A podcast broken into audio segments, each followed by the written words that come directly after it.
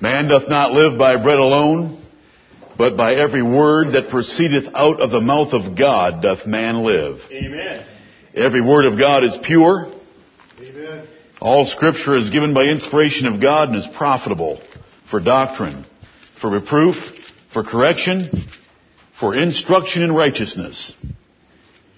The man of God may be perfect, thoroughly furnished unto all good works. Amen. Turn in your Bibles with me to the book of Hosea. The first, the fourth chapter is where we will turn. Hosea chapter 4. Let me read to you the first verse of chapter 4, which summarizes what the purpose of these 14 chapters of the book of Hosea are about. Hear the word of the Lord, ye children of Israel, for the Lord hath a controversy with the inhabitants of the land, because there is no truth, nor mercy, nor knowledge of God in the land. These words are not addressed to the Philistines or the Egyptians, they're addressed to the people of Israel, the church of God of the Old Testament. They're addressed indirectly to you and to me and to the Christians of this so-called Christian nation. Hear the word of the Lord, ye children of Israel. God has a controversy with us the inhabitants of the land for three reasons. Because there is no truth, mercy, or the knowledge of God in the land. The lack of truth. The lack of truth about our origin. They teach evolution instead of creation. The lack of truth about religion and true theology of the Bible. The lack of truth when it comes to economic policies in our government. The lack of truth in being open and honest in all dealings a lack of mercy. They abort babies while saving baby seals. There's a lack of mercy. There's a lack of mercy by not killing every murderer as soon as he's found on our streets. They call it mercy by not believing in capital punishment. That's the opposite of mercy. Real mercy would give a little bit of comfort to the relatives of the murdered victim by slaughtering murderers of all ages of all kinds. There's no mercy in the land. There's no knowledge of God in the land. They don't fear God. They don't understand God. They don't know the God of the Bible. They say that the God of Jehovah, the God, Jehovah God, the God of the Bible is the same as Allah, the God of the Muslims. They stand around and sing God bless America. They print on our pagan and profane money in God we trust. There's no real knowledge of the God of the Bible. And because of that, he has a controversy with Israel. He had a controversy with them and he has a controversy with us. But we don't want to just think about our nation. Even though that scourge is going to come upon our nation and it's already here, we want to think about ourselves and ask ourselves how much truth, mercy, and knowledge of God do we have. Then let's go to the last verse of this prophet, Hosea chapter 14 in the ninth verse. Because what a wonderful way this book ends. And I want you to know right up front the conclusion that Hosea is going to work us toward as he gets to this last verse. And there's two questions here and I hope that you're able to answer both of them that you are that man. You are this woman. Who is wise? Who is wise? And he shall understand these things. Prudent. Who is prudent? Who's prudent in this assembly? He shall know them. For the ways of the Lord are right. Amen. And the just shall walk in them, but the transgressors shall fall therein.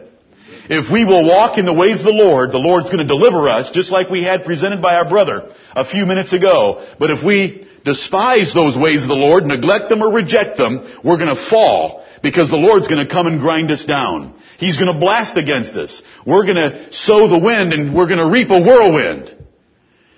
What are these ways? What are these things that we can understand and that we can know? The reminders of God's past mercies. His warnings about coming judgment. His identification of our sins. His offering and promises of mercy if we will repent and confess our sins. All the things that are contained in the 14th chapter and in the whole book of Hosea are the things that we can understand and know if we are wise and prudent.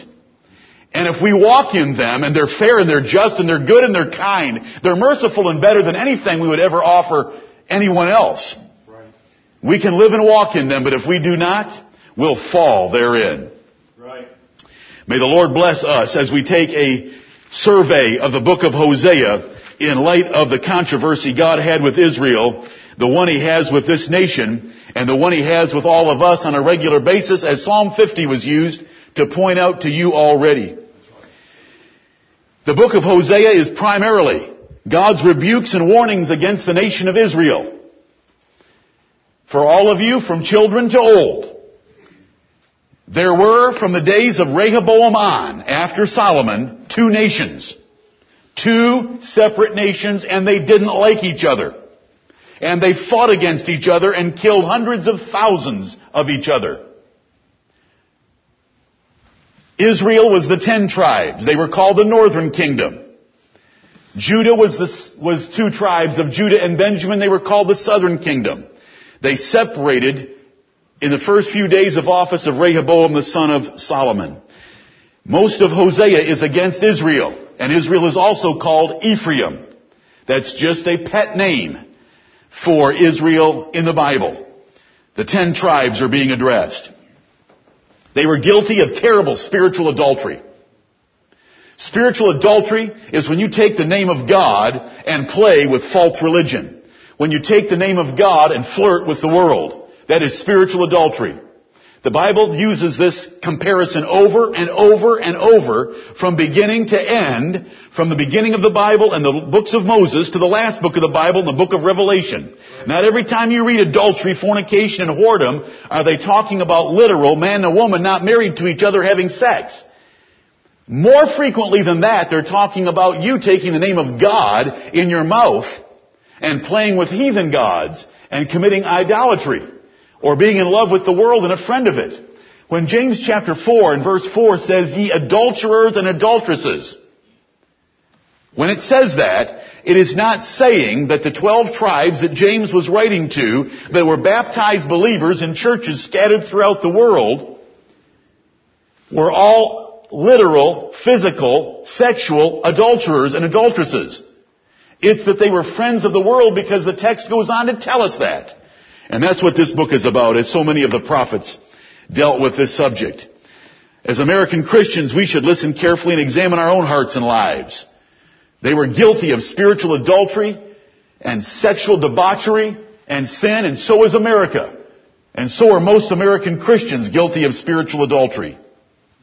The Lord had a controversy with them and He's got one with us. It's been said and it's been said relatively well. If God doesn't judge America soon and severe, he owes Sodom and Gomorrah an apology. There are national judgments throughout the Bible. God raises up nations and He puts nations down. God raised up this nation and God is able to put this nation down and this nation deserves to be put down. It should be obvious to even a casual fool that God's judgment is coming upon the earth in a different way. He can bring pestilence. He can bring famine. He can bring war, and he can bring economic trouble. Right. And he's bringing economic trouble. And the wealth that's being ripped out of men's pockets and out of their minds from nations is great. And we can see it happening. Nothing happens accidentally. Nothing happens coincidentally. Nothing happens naturally. Nothing happens statistically that God has not purposed to bring to pass. Amen. It is His work. And so we must always realize that as we see things and read things that are happening in our world. America is foolish, it's profane, it's rebellious, and it's wicked. In the face of the greatest national blessings a nation has ever had. And it deserves what's coming. Our desire is to learn God's will. Search our hearts and turn to Him more fully and avoid the scourge that's coming on this nation, that it reach not into our homes and families and into our church. You know, the New Testament takes Old Testament examples and says that those things that happened to them were examples for us. 1 Timothy 10, 6 through 11. Upon whom the ends of the world are come, that's us in the New Testament, Those Old Testament things happen for a reason to teach us object lessons of how we ought to consider before we are judged ourselves. In Hebrews chapter 4 and verse 1, after describing that generation that never made it to Canaan, the Bible says, let us therefore fear lest the promise being left us of entering into his rest, any of you should seem to come short of it. We do not want to come short of God's best for our lives and God's rest for us here in this world. The goal is for wise and prudent men to understand the judgment and the mercy of the Lord. Hosea is severe. But buried in Hosea are some verses that I'm going to show you where God shows how merciful He is. Right. And how easy it is. Just as you saw in Psalm 50. He doesn't want a lot of money. He doesn't ask for your firstborn like the gods of the pagans ask. He gave His firstborn for you. That's right. Amen. He's easy. He wants you to order your conversation aright, to offer up thanksgiving, pay your vows, and when you're in trouble, call on Him instead of anyone else. That's pure religion right there. That's what He wants from us. What a wonderful God to serve. That sounds like a free lunch. It is. It is. It's the only one you're ever going to find because it's pure grace. That's why it's free. This was written to the people of God. Let's take a survey of it. I hope that uh, I can make you comfortable with the book of Hosea in the few minutes that we have together today. And we're not going to be long today. And so I may have to cut some of what I've prepared because I was, I'm tempted to want to do a verse by verse of the whole book. And, uh, we have a number of verses to look at, but we're only going to take a few minutes on each, and I'm going to trust the Spirit of the living God to bless His words to your heart, to understand the severity, to be reminded of past blessings, to see His offerings of future reward, to see His promises of how easily He'll forgive, to see His description of all He asks from us. It's all here. And a wise man is going to understand it, and a prudent man is going to know it, and the just are going to walk out of here and they are going to live by faith and walk in the good things that they have in this book and they're going to be delivered. Amen. But if you walk out of here, neglect it, reject it, ignore it, the Lord's going to tear you to pieces. And I'm going to enjoy watching it and He's going to enjoy watching it. And I only say that because if you walk out of here and neglect and reject His words as His ambassador and He is the high King of heaven, you deserve everything that's coming. Right. Because my God is going to get the glory and I want him to have that glory. You, we do, you don't play with the God of heaven. Everyone else wants to play with him. They want to yap about him. They want to throw out his name. They don't even know him. Let's humble ourselves before the book of Hosea. Chapter 1, verse 2. Let's get verse 1 just to remind ourselves when and who and whom this prophecy is about. The word of the Lord that came unto Hosea, the son of Beeri, in the days of Uzziah, Jotham, Ahaz, and Hezekiah, kings of Judah. And in the days of Jeroboam, the son of Joash, king of Israel. See, two nations, named Israel and Judah, two capitals, Samaria and Jerusalem, two sets of kings running contemporaneously. He is in Israel, addressing Israel primarily with a few remarks about Judah. So, the book of Hosea. The beginning, verse 2, the beginning of the word of the Lord by Hosea. And the Lord said to Hosea, Go, take unto thee a wife of whoredoms and children of whoredoms. For the land hath committed great whoredom, departing from the Lord. He tells us exactly what kind of whoredom he's talking about when he speaks of Israel. Spiritual whoredom, because they have departed from the Lord. The ten tribes, when Rehoboam took office, said, we are not going to pay the heavy taxes that Solomon has levied upon us. And Rehoboam, your arrogant attitude and your threat to raise taxes is all we needed to hear. What do we have to do with David and the tribe of Judah? Bye bye. Rehoboam sent the IRS after the ten tribes and they stoned them to death. There was a civil war, hundreds of thousands died. The ten tribes realized, we don't have the temple that Solomon built, so how are we going to worship? So Jeroboam, the son of Nebat, raised up a couple golden calves for them, and they moved them around from Bethel to Bethaven and Gilgal and other places, and they worshiped golden calves. And so they had a false religion, because they couldn't go to Jerusalem, because Jude and Benjamin would kill them. So there's a civil war, two religions, Baal worship over here in Israel, the worship of Jehovah in a purer sense in Judah. And that's what we have here. They had departed from the Lord, and that's the whoredom. Now this is, see, if a minister gets up and he doesn't call people whores, then he's not a minister of Jesus Christ. That's right. Right. He's not a prophet anything like Hosea. This language is used by the authors and writers of scripture from beginning to end. Right. It's spiritual adultery. When you flirt with the world, or when you have another Jesus, or even think about another Jesus, or even sing about another Jesus, then you're flirting with that other Jesus that is a representation of the devil himself, and you're guilty of spiritual adultery. And so, for an object lesson, now see, this kind of a prophet doesn't come before his people with a golf shirt on, khakis, and loafers. And spiked hair. If he comes like that, he's no prophet of God. Right. The prophet of, the prophets of God wore rough clothing and they unloaded on their audiences. They preached the word of the Lord. They blasted the gospel trumpet. As we're going to read in this book, they hewed their people. That is H-E-W-E-D. They hewed them to pieces. That means they took a sword and chopped them to pieces. He hewed them by the prophets. Amen. It is not to make you feel good. It is not to tell you pretty things. It is to get your attention and to announce against your sins that God is going to judge you so that when it happens, it's going to be as clear as the light shining on this sunny morning that it's God coming to judge you in your life because you've been told over and over and Hosea makes the point I'm making right now over and over in this book. Right. Because God sent His prophets before He ever judged His people. And so the object lesson was, Hosea, go find yourself a whore that's got some children by whoredom because she wasn't using good enough birth control, and I want you to take that woman and her children and marry her. Sick. Who would want to do that? I don't believe the commentaries that said this was all in his head. Hmm. There's a specific name, a specific father, a specific town that he went and got her from.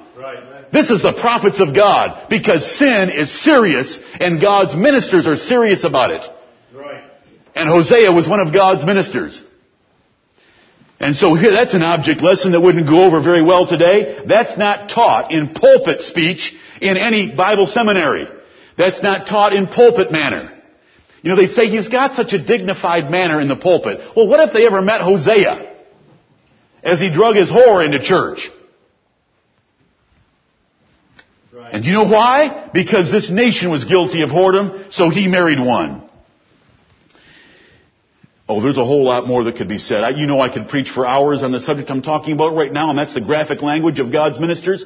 If you need 100 or 200 references, go look up the outline called Rude Preachers that's on the internet. Because God's ministers are rude men when it comes to pronouncing evil against sin and telling people what's going to happen to them if they continue in their sin. And this is the man of God right here. Most today are obsessed with pretty people giving politically correct presentations rather than a prophet of God graphically condemning our sins in plain and powerful ways. But Hosea did it. Amen. Praise the Lord for men like Hosea and what a Bible. I can love this book. Amen. What's the lesson that we should get from this verse, Hosea 1 2? That spiritual adultery is a terrible sin and God considers it very repulsive like marrying a slut and taking her slut children to be your family. That's how much it makes God sick. It makes Him angry. He despises it. It reviles Him when we commit spiritual adultery because God wants you 100%. Thou shalt love the Lord thy God with all thy heart, mind, soul, and strength. He wants all of you. And if you flirt with the world, if you're a friend of the world, then you're the enemy of God, James 4 4. That isn't Jonathan Crosby's philosophy. That's Jesus Christ's religion. Right. Right. Amen. We want to hate the world and their lifestyle. We want to love the Lord Jesus Christ and His lifestyle. Otherwise, we're guilty of adultery according to the testimony of the New Testament and the Old Testament. God wants you 100%. You're not to be conformed to this world. You're to be transformed by the renewing of your mind. You're supposed to have a new mind that's totally different from the way the world thinks and the way the world's Christians think. We're to have our mind conformed to the Word of God itself. Right. Man shall not live by bread alone, but by every word of God shall man live. And so we have this object lesson of spiritual adultery right off the bat. Verse 2, how's that for a sweet introduction? Hosea, grace, mercy, and peace be multiplied to you. You Israelites.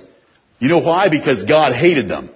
God's going to tell us in this book that He hated Israel right now in a practical way for their carnality and spiritual adultery and wickedness.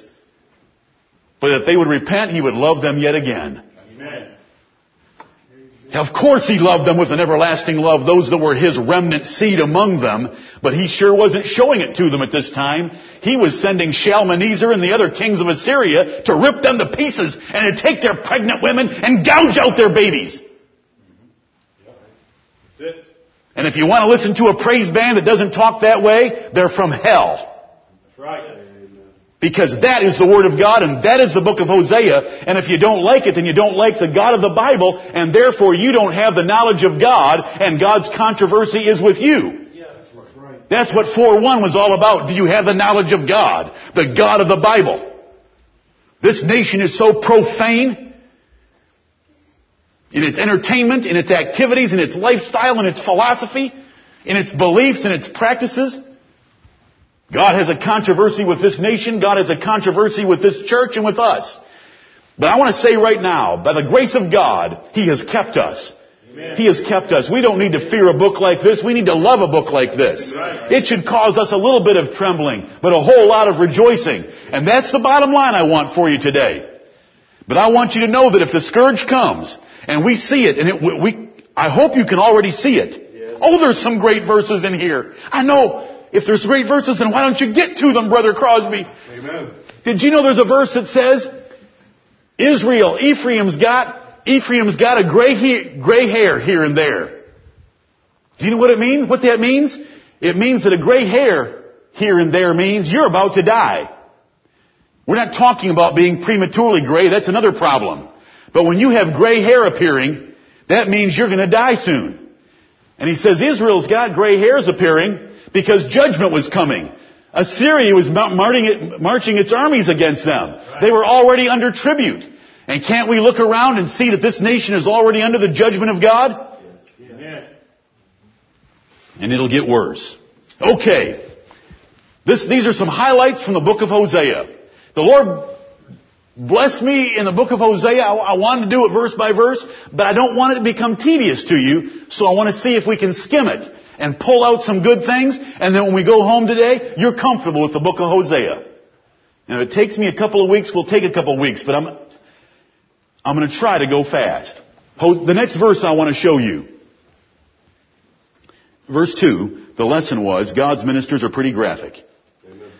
Chapter 1 verse 2, the, the lesson is God wants you 100%, and if you're flirting with the world or you're flirting with false religion, you're guilty of spiritual adultery, and He just calls you a whore.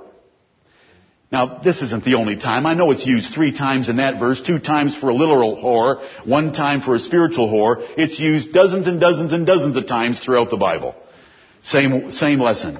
But verse 4, the Lord said unto him, this is to Hosea, call his name Jezreel. This is the first child he has by Gomer, his whore. Call his name Jezreel for yet a little while, and I will avenge the blood of Jezreel upon the house of Jehu, and will cause to cease the kingdom of the house of Israel. Hosea, that first child you're having, that, bo- that little boy that was just born to Gomer, call his name Jezreel because I'm about to unload on the house of Jehu. Remember Jehu was a usurper.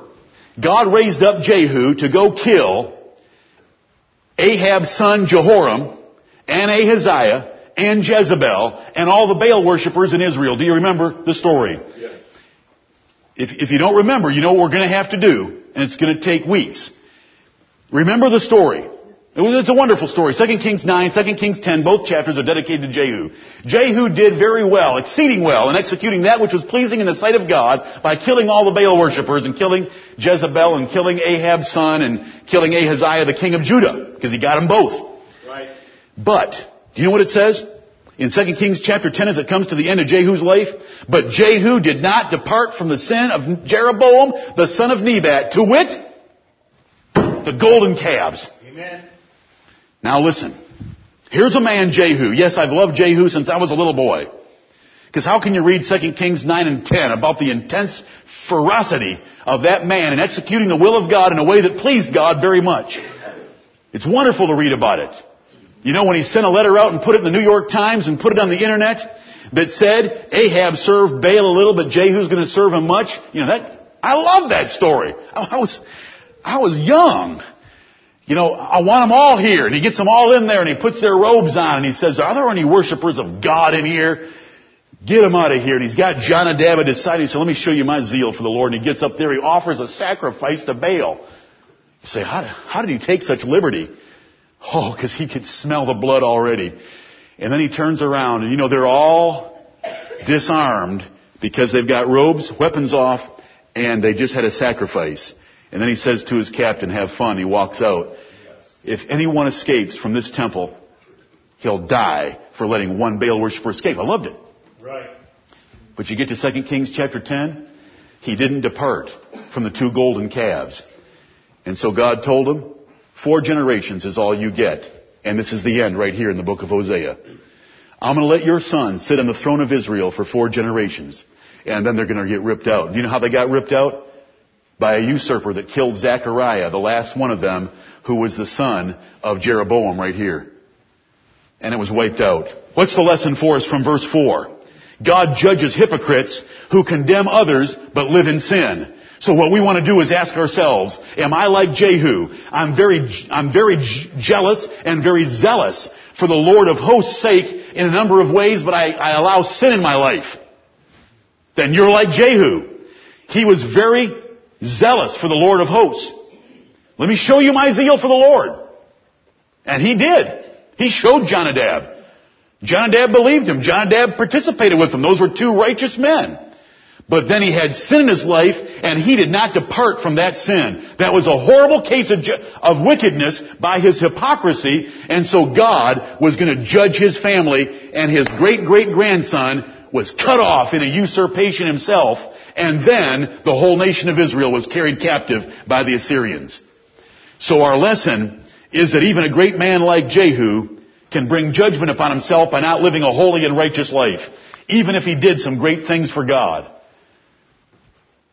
If you're, if you're a righteous man and you've done great things for God and you have paid a price of discipleship to follow the Lord Jesus Christ, and yet you turn to sin or you allow sin in your life, God will judge you for that hypocrisy. Because you were zealous against sin. And you know what really comes down on preachers heavily? It comes down on leaders. It comes down on fathers. If you criticize your children, if you go home and criticize another church member for not being as righteous as you think they ought to be, and yet you have unrighteousness in your life, you're like Jehu and God's going to judge you, and He's going to judge you severely. That zeal that Jehu used ended up bringing God's zeal against his own family because he didn't live it out consistently.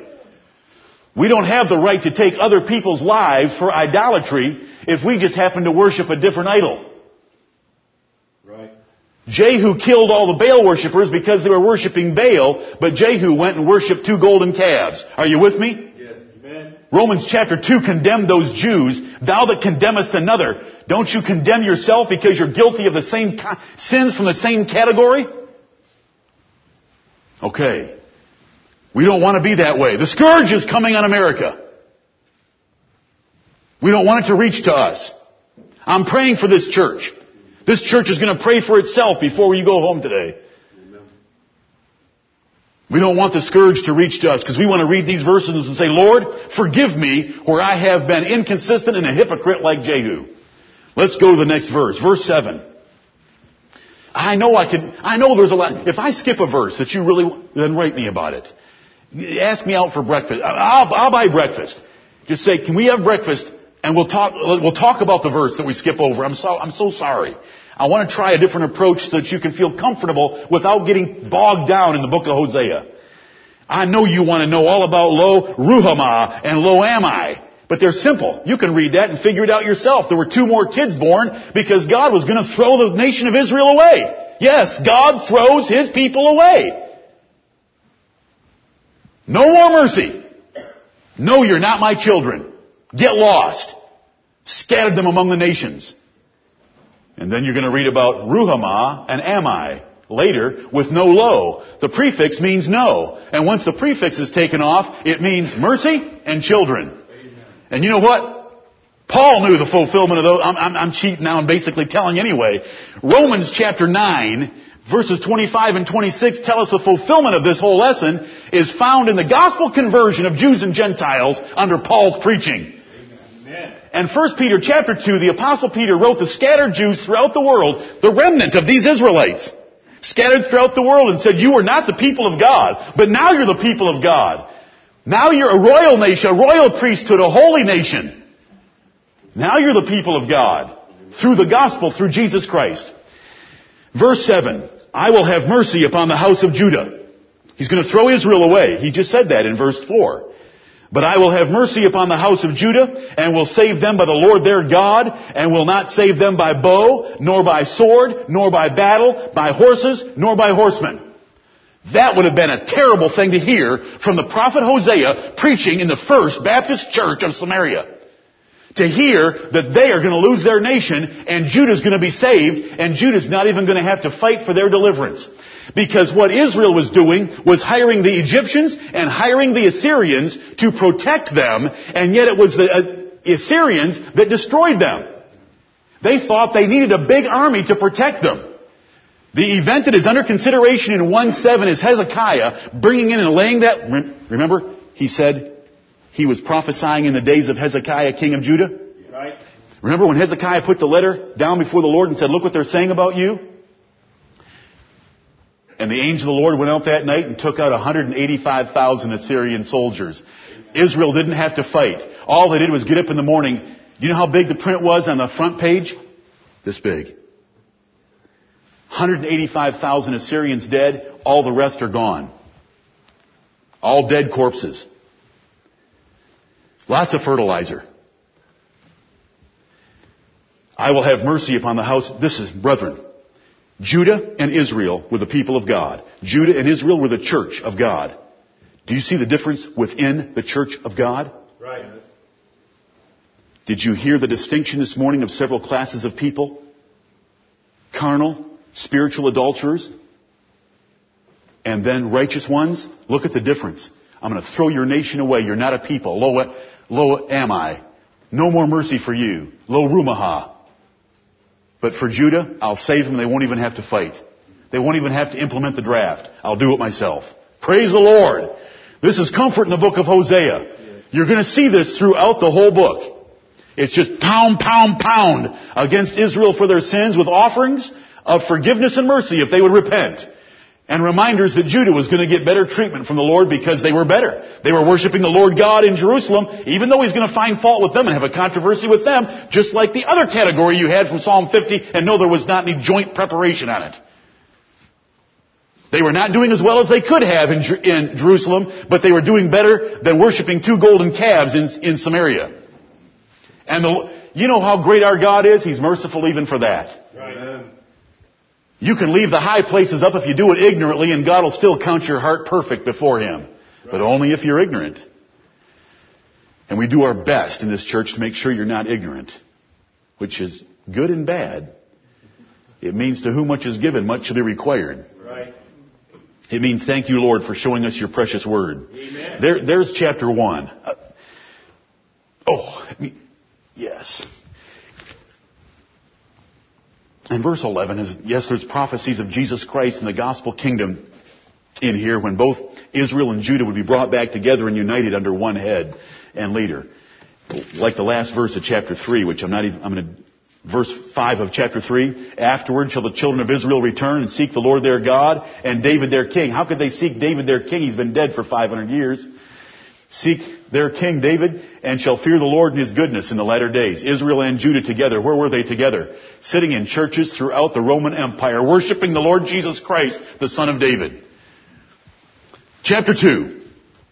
Chapter 2. I'm just picking a few verses that the Lord spoke to me about that I want to share with you. About the controversy that he had with his people and their country and their nation of Israel and Judah and the controversy that he has with our nation and the Christians in this nation and with us as well. Verse 6. Therefore behold, I will hedge up thy way with thorns and make a wall that she shall not find her paths. In verse 5, God is referring to Israel as a whore who's wandering about trying to find her lovers. And he says in verse 6, I'm going to take a bunch of thorns and hedge up the way so she can't find her lovers. Now listen, brethren, I'm thankful for two hedges of God. The first hedge is the hedge in Job chapter 1 where God puts a hedge around us and saves us from evil. Amen. But there's another hedge I like where God puts a hedge around us so we can't get into evil. Amen. And that's right here in chapter 2 and verse 6. That's the lesson. When was the last time you prayed for that? I remember when my father got all of us boys and grandchildren in my house 10 years ago and told us from Matthew chapter 6, verse 13, I believe it is, the Lord's Prayer, He wanted us to pray the way the Lord prayed. Lead us not into temptation, but deliver us from evil. That's that kind of a hedge. Don't get us into temptation where we can fall to sin. Don't try us. Don't tempt us. Keep us away from it. And that's what the Lord's doing here in verse 6. Therefore behold, since, since she's out looking for her lovers and thinks that being, committing spiritual adultery is very pleasant to her, therefore behold, I will hedge up thy way with thorns and make a wall that she shall not find her paths. When I was a little boy, in my late teenage years, I left home looking for great pleasure in sin. And the Lord hedged up my way so that I couldn't find my paths and just left me the most miserable of young men on earth. Because while I may have left one father who was limited geographically to the state of Michigan and went 3,000 miles away to the state of Washington, I did not leave another father who made sure that I was miserable and hedged me up so that I couldn't commit the sins I was intent on committing. Right. You say, you're so sinful. Amen. I am. But I love the Lord God of heaven who made me so miserable. Because I'm getting ahead of myself because the next verse says it's so much better back home. Did I come home? Was I in my right mind? You couldn't recognize me? Haircut, Fidel Castro hat off, normal clothes on. I walked into a barber shop in Camas, Washington and said, whatever you do for the state troopers in this state, do it to me. I didn't know what even to ask for a real haircut. Thank you, Lord. Amen. Not too far from that one. Oh Lord, you're so good. Look at this. He hedges us about. Do you pray for this hedge? Parents, do you pray for this hedge for your children? That if their heart isn't right with the Lord, the Lord's going to hedge them up so even though they're wandering with their poor heart, they can't get into trouble. Yeah. Right. Right. Thank you, Mom and Dad. Oh, it was pitiful. I could tell you details. Some, if it, men, I could, oh. Thank you, Lord. Thank you, Lord. This is a different kind of a hedge. I, I hope I can get you excited about the book of Hosea for your own life and for your family's life and this church's life so when the scourge comes into this country, it doesn't touch us. Amen. Let's, ha- let's ask Him to hedge it up so we can't get ourselves into sin. Wherever I'm weak, Lord, put a hedge of thorns there so that I get pricked every time I turn in that direction. He did it. Even, even though Is- he didn't like Israel right now. And even though she was intent on pursuing her lovers, he wasn't going to let her. He was trying to win her back. Of course he could. Of course he will. And he did. Remember? Then shall the children of Judah and the children of Israel be gathered together. Verse 11 of chapter 1. Oh, he did it. Yes. Thank you, Lord. Amen. Verse 7. She shall follow after her lovers, but the hedge is going to get in the way. But she shall not overtake them. And she shall seek them, but shall not find them. Then shall she say, I will go and return to my first husband, for then was it better with me than now. Praise the Lord! Have any of you been out there wandering around looking for your lovers and the Lord just made it difficult and it wasn't satisfying and it wasn't fulfilling and it didn't give you what you were looking for so you said, you know what? It was better back home. Let me get on that DC-10 and fly from Portland, Oregon to Metro Airport in Detroit, Michigan. Amen. Thank you, Lord. I will go and return to my first husband, for then was it better with me than now. See, it's, it's spiritual adultery constantly. Israel went after these other gods, but they never satisfied her. She was never as prosperous, never as peaceful, afflicted, tormented, at war with these nations. You know, they would go pick the gods of the Assyrians and then end up being in war against the Assyrians. The Assyrians didn't care that they worshiped their gods hypocritically. And so the Lord made it difficult for them, and so, like the prodigal in the pig's pen, he comes to his right mind and he says, oh, what am I doing? Right. I'm about to take food out of a pig's mouth. There's servants back home getting treated better than this. I will arise and go to my father. Do you know who brought that about? The Lord hedging up her way so she couldn't follow her lovers. Right. You need the Lord to hedge up your way so you can't follow your foolish lovers if you would seek spiritual adultery in your life. Right. It's God's restraining hedge of thorns. Thank you, Lord. What's the lesson? Remember from whence you are fallen and seek it again. That's what Jesus said in Revelation chapter 2. Remember from whence thou art fallen. Have there been times of refreshing in your life, seasons of refreshing, where you were full of spiritual joy and love of Christ? Then go back home to the Father and ask Him for that to be restored to you. You are out chasing down lovers and He's hedged up your way and put thorns in your way so that you're not happy with your life right now as you were once. And so David would say, Oh my soul, why art thou cast down within me? You used to go with the people on holy day and you rejoiced with them. What's happened? Because God's put a hedge of thorns in your way and is not letting you be at peace. How many times has this church prayed for those who separate from us, for those rebels, that God will make them miserable. Amen. You know why we do that? Because we love them like God does. Because we want a hedge of thorns put up to prick them as they try to follow their own heart's desire instead of following the Word of God. She shall not find them. Why? Because I will hedge up the way with thorns, verse 6. Do you understand those two verses? Do you know how comforting that is? Do you pray for that? Do you pray for that for your children?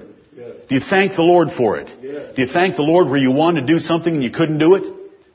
It's true silent. Yes, I have. Amen, brother. Verse 14.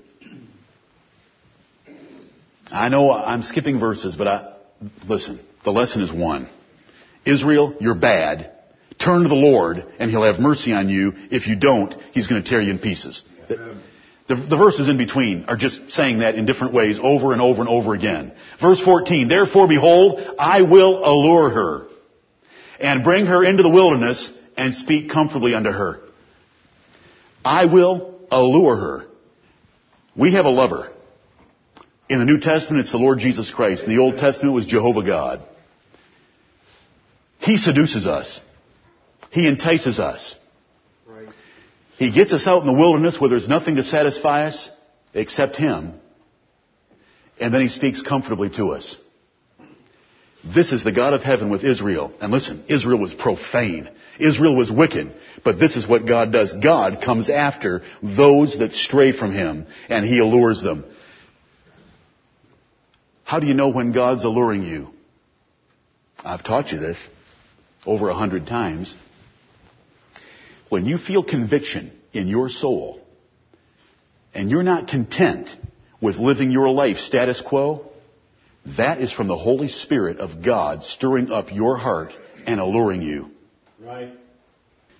When you feel the urgings within you that I ought to turn unto the Lord and get things right in my life and follow Him with my whole heart, that's God coming after you with His loving kindness. Right. He's taken you into the wilderness where you can't find any satisfaction or solace, and then He speaks comfortably to you that if you would turn to Him, He will love you and receive you again, and you can have the good life back. This is the Lord's dealings with His people, and it's right here in the book of Hosea, and it's even said to Israel. It's even said to Israel. Therefore, behold, I will allure her and bring her into the wilderness and speak comfortably unto her. And then he goes on and describes how the relationship is going to get back together and they're going to be friends and lovers again and husband and wife like they should be. And he's going to bless her. You can read the next five verses and see that. Let's go to chapter four. Chapter four. What have we learned so far? What lessons have we learned so far? That God wants all of us, and if we don't give Him all of us, then we're guilty of spiritual adultery and whoredom. We've learned that if we are hypocrites, even in our zeal, even if we do great zeal and great things for the Lord, but we're hypocrites, God's going to judge us like He did the house of Jehu. We have learned that God can hedge us about so that we can't realize our goals. God can deliver us from trouble without us ever lifting a finger. He wants us to put our trust in Him in the day of trouble, and He will deliver, and He'll deliver by Himself. He wants us to get to the place where we say it was better back there with my previous husband, my first husband, the Lord Himself. He wants us to know that He'll allure us and take us into the wilderness and speak comfortably to us. Do you pray for that? When, when you feel it, do you do something with it? Have you ever heard me say, before the God of heaven, have you heard me say that when you feel conviction in your soul, run with that conviction as fast as you can, as far as you can? Amen. James, you know who I'm worried about on that matter. Don't you? Make sure you do it. Whenever we're convicted about anything, you run with that conviction. Right. That's the Lord alluring you, moving you, stirring your spirit toward Him. Thank you, Lord, for doing that. Amen. Chapter 4 and verse 6. My people are destroyed for lack of knowledge. There was a reason that Israel was so profane and did not love the Lord their God and were went a whoring after other gods, and it's because of the priesthood. It's because of their ministers. And it's the same way today. The ministers are the ones that are to be blamed. The ministers are the ones accountable before God. The ministers are the ones that are supposed to be feeding their people the knowledge of God from the Word of God, and they're not doing it. They're having little, they don't even, they, they shouldn't even be called sermonettes anymore because they're not preaching the Bible, they're telling stories. And they're, they're giving prosperity little lessons that are given in corporate America or at, or at AA or at Dale Carnegie seminars. It's not the gospel. My people are destroyed for lack of knowledge. The reason the Israelites went after other gods and were living wicked lives is because their ministers weren't pounding them with the Word of God. Because thou hast rejected knowledge, I will also reject thee, that thou shalt be no priest to me. Seeing thou hast forgotten the law of thy God, I will also forget thy children. You and your children and your grandchildren that could have been and should have been priests before me forever are wiped out. You're going to be cast into the nations where you're not going to be able to serve at all, and you're going to have to go get yourself a job in farming, or in textiles, or in baking, or in shoemaking, like the other tribes have to. Your job before me, which was an exalted position that I gave you, is going to be taken away. This is against the priests of God. You can see that by reading the whole verse. Because it says, I will also reject thee that thou shalt be no priest to me. And he goes on and describes them that they had increased in the priesthood. The ministry was this grand and glorious thing. You know, we've got ministers that sit with our presidents, but they won't tell them the truth. And so our people are destroyed for lack of knowledge. 2 Timothy chapter 4 and verses 3 and 4 say, the time will come when they will not endure sound doctrine. Well, what will they do when people don't want to hear sound doctrine anymore? Will there be anyone around to teach them? So they'll heap to themselves teachers having itching ears. That will satisfy their lusts. And so there's lot, they heap, there's a heap of them. There's a big heap of false teachers today based on 2 Timothy 4, 3 and 4 because it's the same problem that we have right here. The God's controversy with America is greatly because of what's going on in her pulpits. They don't preach the Bible anymore. In my lifetime, I'm still a youngster in some ways. Some days I'm old, some days I'm young, depending on the need. But I'm a youngster. But in my lifetime, the men used to preach the Bible. Even Arminians used to preach the Bible. I mean, they'd pound the pulpit and they'd shout and they'd rip their ties off and they'd sweat would be flying and they'd be hurling God's word at people. Yes, some of it was an error, but they were trying to preach the Bible with the light God had given them. Now it's storytelling by guys in golf shirts and loafers and spiked hair. They don't preach the Bible. They don't even have a Bible. The message that Rick Warren uses is not a Bible. Right. It's a novel about the Bible. It was written by Eugene Peterson. Go read the pagan's uh, philosophy about the Bible. It's not a Bible. It's not God's words. It's Eugene Peterson's words. And he's very wordy. It's much longer than the Bible. My people are destroyed for lack of knowledge. Because thou hast rejected knowledge, God's gonna rip out that priesthood. In Malachi chapter 2, he gets plainer than this. He says, your solemn assemblies, it's dung. And I'm gonna take that dung and I'm gonna smear it in your faces. Why? Because you've been partial in my law. Right. You know what those guys do? They have secretaries that sit down with a computer and have 30 modern versions and they run through it for sound bites. They pull about 10 sound bites, put it on a little piece of paper, put it on an overhead so that you can go into a church with 2,000 people that are there in flip-flops, shorts, and tank tops that think they know Jesus. It's another Jesus. Right. And then they can flash those up on the screen. Nobody brings a Bible because nobody needs a Bible. There's no Bible preaching. Right. And what Bible would they bring? He's using 30 versions. They do, they do a word search and they come up with little phrases. The last time I went to Brookwood, the last time I went to Brookwood, they used eight versions and none of them were the King James Bible. It's whatever soundbite sounds the best. Then he gets up and talks about that in his golf shirt as he strolls around and tells you the seven P's for prosperity, pleasure, and privilege. I want you all to be happy today. Let's be happy. Can we look in the mirror and say we're happy children? Look at your neighbor and tell him that he looks great today. You know, I can't smile or even do it. Joel Osteen? Are you kidding me?